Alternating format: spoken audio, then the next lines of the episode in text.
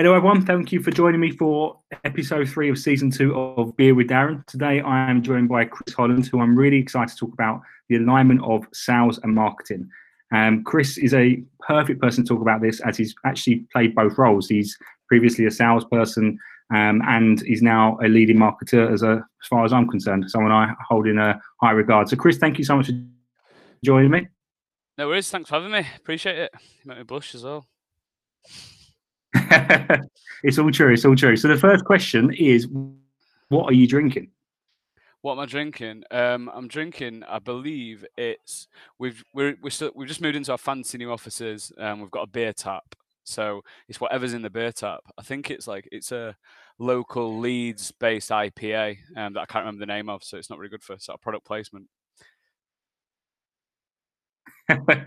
well, I'm on the I'm on the Bud Light, so you, you can judge me all you want, but uh, I actually quite enjoy Bud Light. Yeah, absolutely. I think you bang on. To be honest, I um I, I would it'd be a lager would be mine of choice as well. I think I've I tried I've tried and tried to get into hipster beer and I can't do it.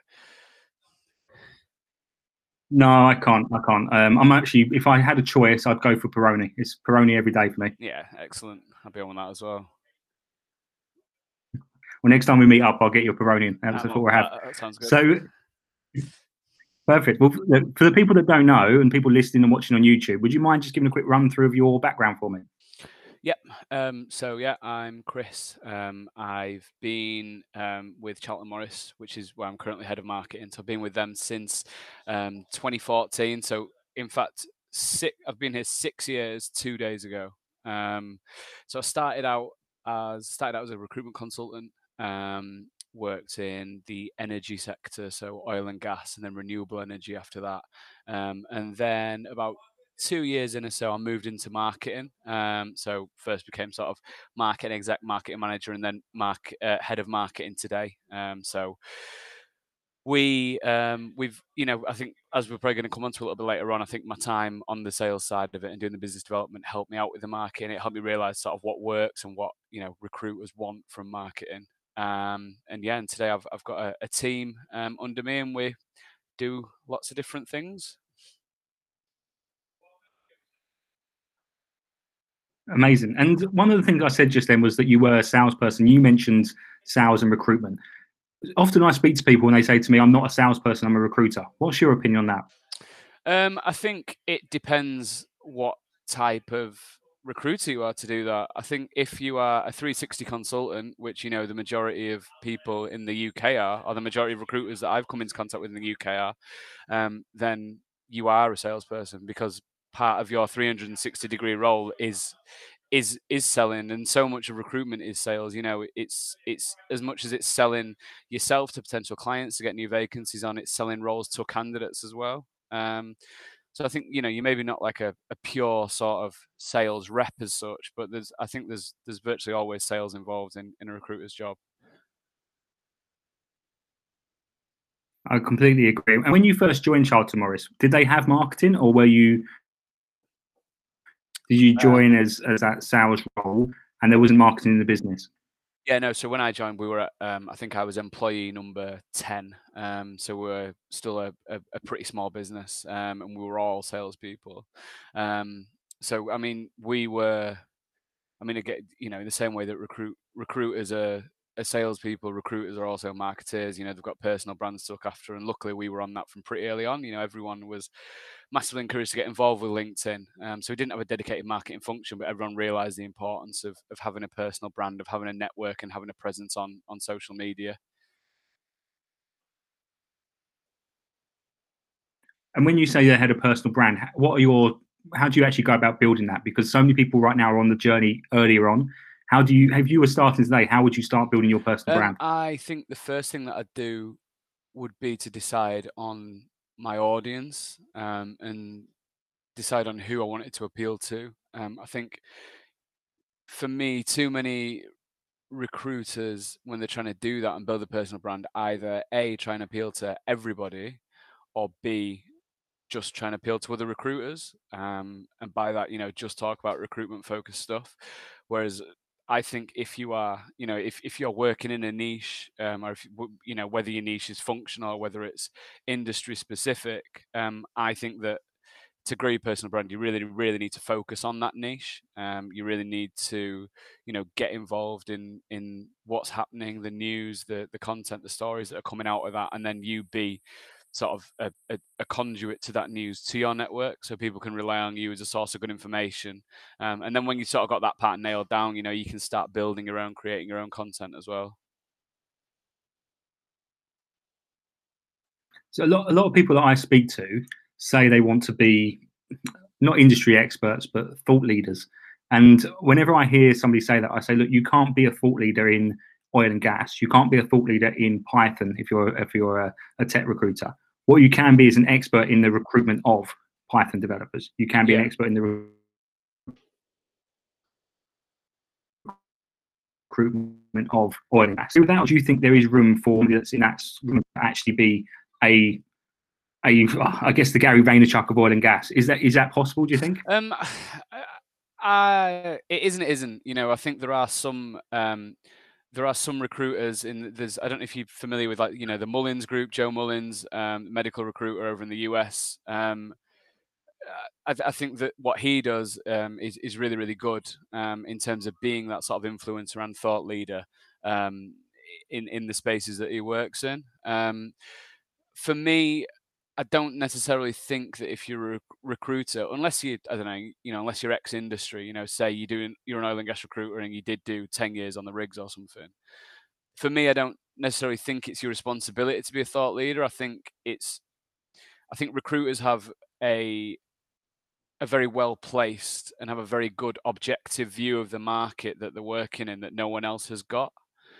So, you know, as opposed to being a thought leader themselves, like, you know, you mentioned a, someone recruiting in Python, like it's, it, I, I don't know, it's unlikely. I think that, you know, a recruiter will be able to write, you know, whatever programs in, in Python. Um, but if they're right in the heart, in the hub of that market, and they know what's going on, then you know this sort of situation that we're in. There's nothing to stop them doing that and becoming, I suppose, a thought leader in that way. But it's much more of a facilitator you know, in terms of being that person in the middle of the market, connecting all these different areas that maybe wouldn't usually be connected, and letting the experts, you know, express their opinions and use their voice, and then maybe sort of probing them and, and asking a little bit about it.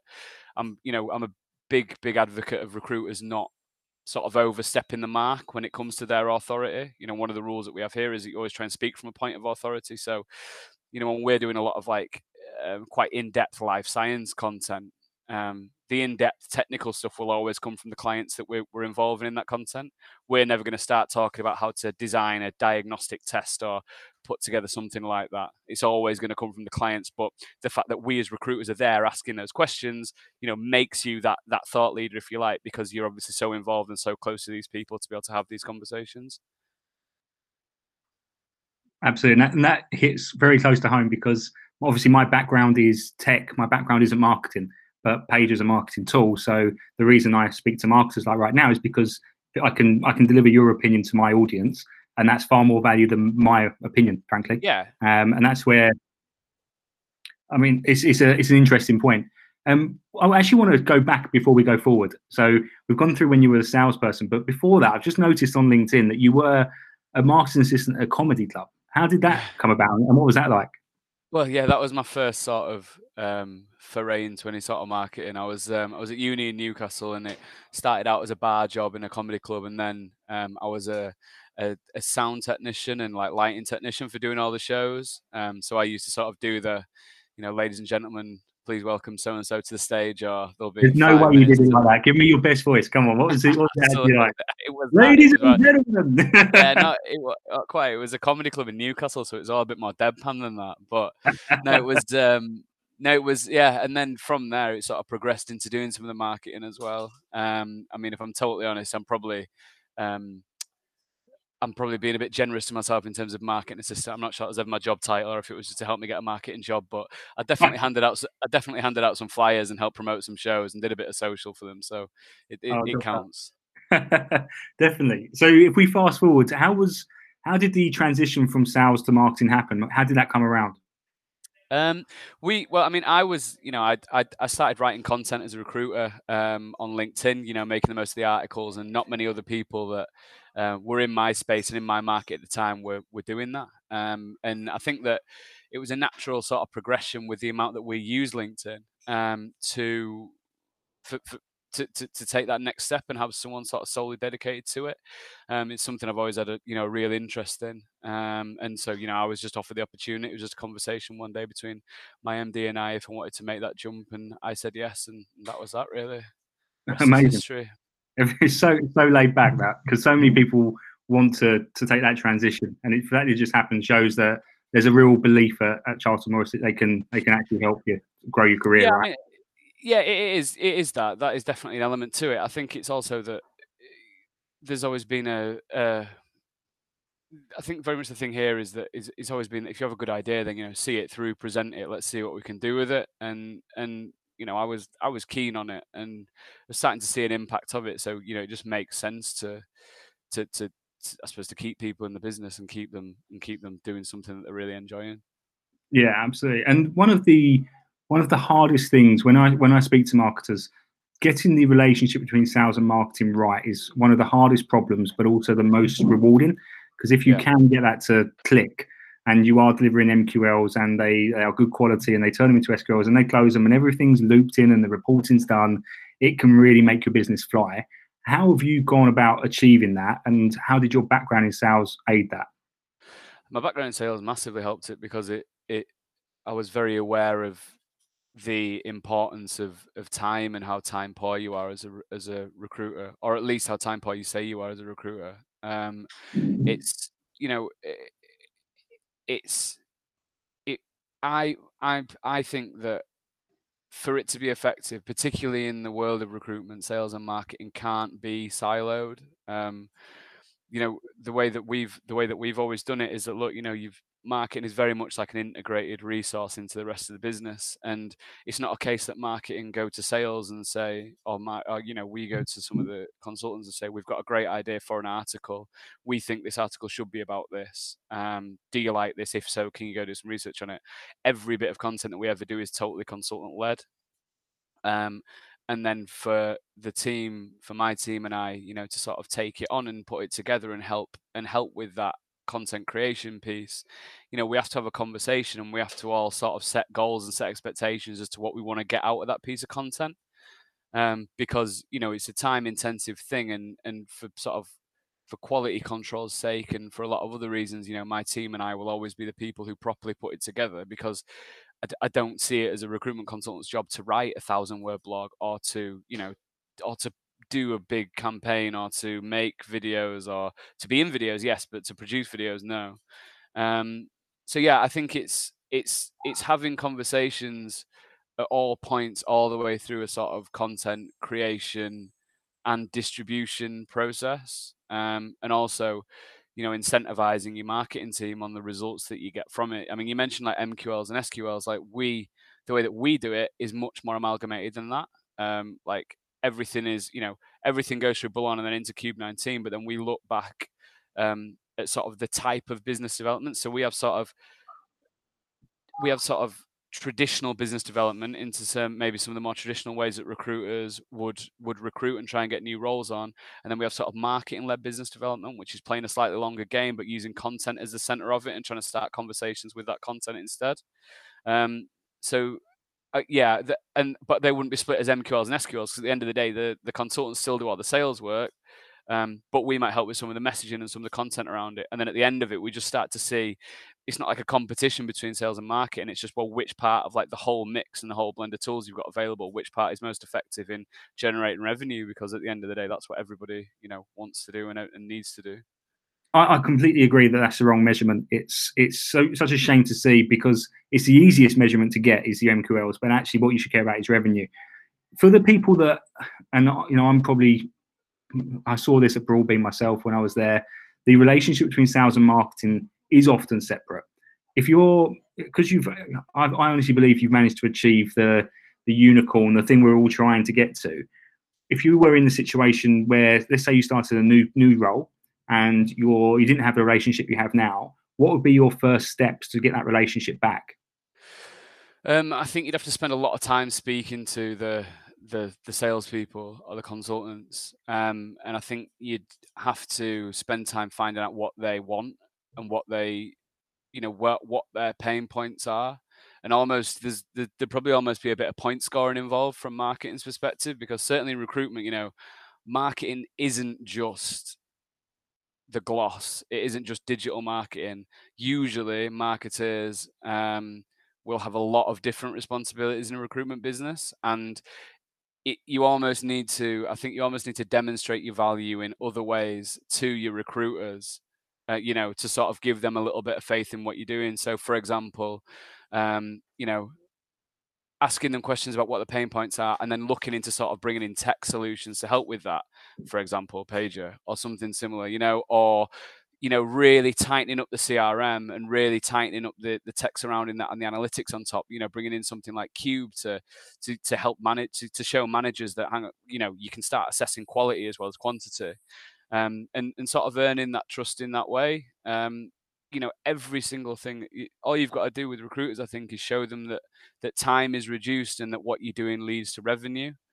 So i think you've got to sort of find out what's wrong first find out what things that people are doing that could be i don't know made more efficient sped up changed slightly. If there's things that aren't working how you know come with some fresh new ideas which is should always be marketing's job to be like innovative in your thinking. You know present these new ideas present new ways of communicating of writing to to consultants and then hopefully that'll sort of earn that trust and respect. And the thing as well if they don't you know if people aren't interested then you don't necessarily you're never going to necessarily win everyone over at once and I think if you get people who are hostile and you get people who are just, you know, dinosaurs and say they're not interested in an interesting way of doing things, then leave them alone. Like don't, you know, don't help.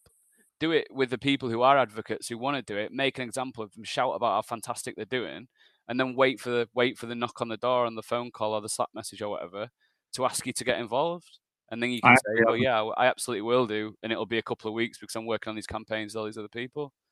And I, I think that's a really good point. What one of the big big problems I often find, I did a post about it yesterday where it went a little bit viral. I think around twenty five thousand views on LinkedIn. Quite proud of that.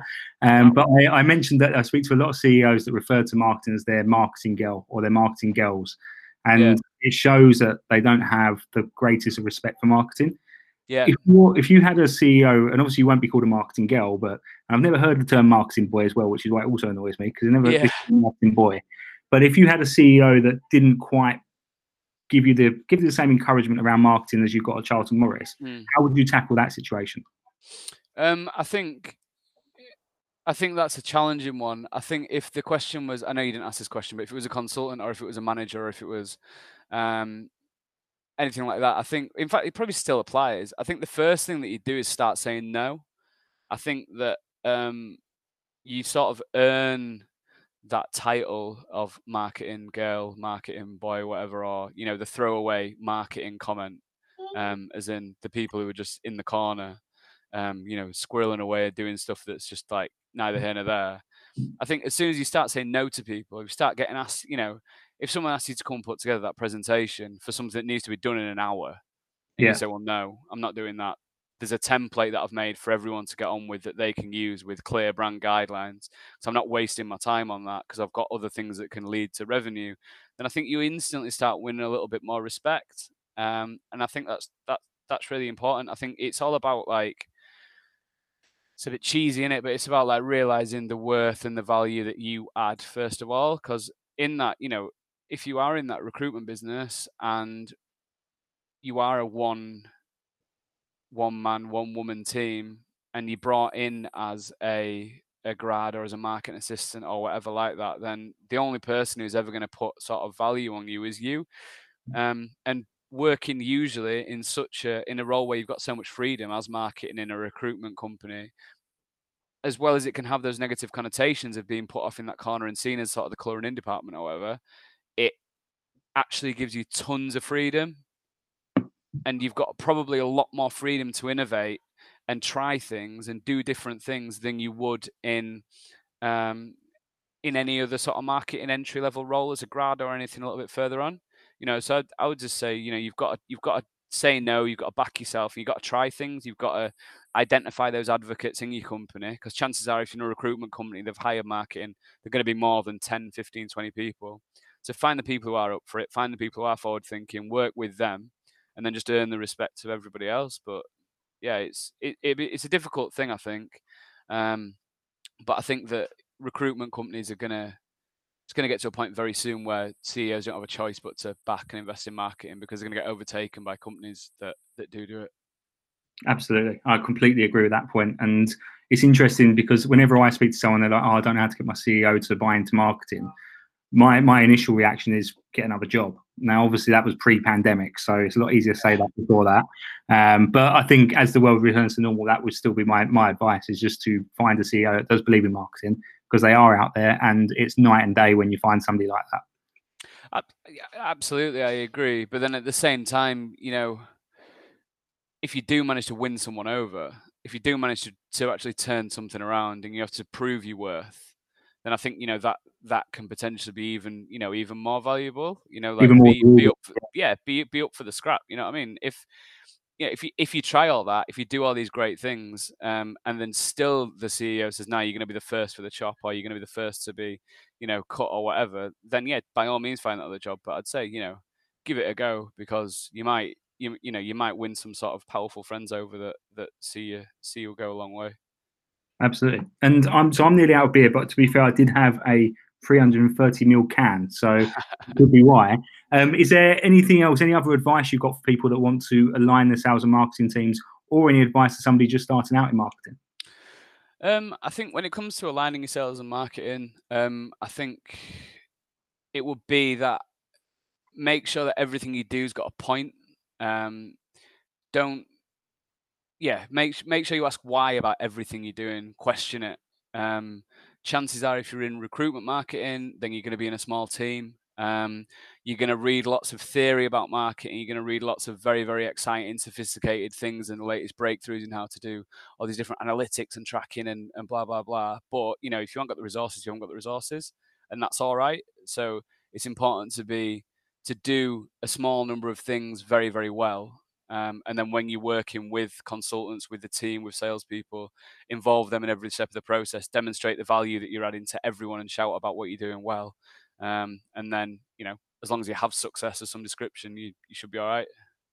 Amazing. And if you don't, sweep it under the carpet and just uh, try something else because well, there, there, will always be failures in marketing. You always will spend some money that doesn't work. So, well, I mean, how many? Yeah, exactly. I mean, how many? How many times does a salesperson get pulled up on for sort of a pitch not going right? Like yeah. never really. They just say get back on the horse and do it again. It's the exact same thing with marketing. It's just it's a bit more noticeable if you don't get likes on LinkedIn than it is if someone hangs up a phone up on you because you just pick up the phone and go again. Yeah, absolutely. All right. Well, look, thank you so much for joining me. I really appreciate your time. Really appreciate your advice. Um, if you're listening to this, connect with Kris on LinkedIn. So it's Kris Holland, Kris with a K if you can't find him. Um, I'm sure he'd be happy to speak to you and offer some more advice. But he's a fantastic guy, fantastic career, and I'm really looking forward to seeing what come next, comes next for you. Thanks a lot. Really appreciate it. Thanks for having me on. Thanks, Darren. Thank you.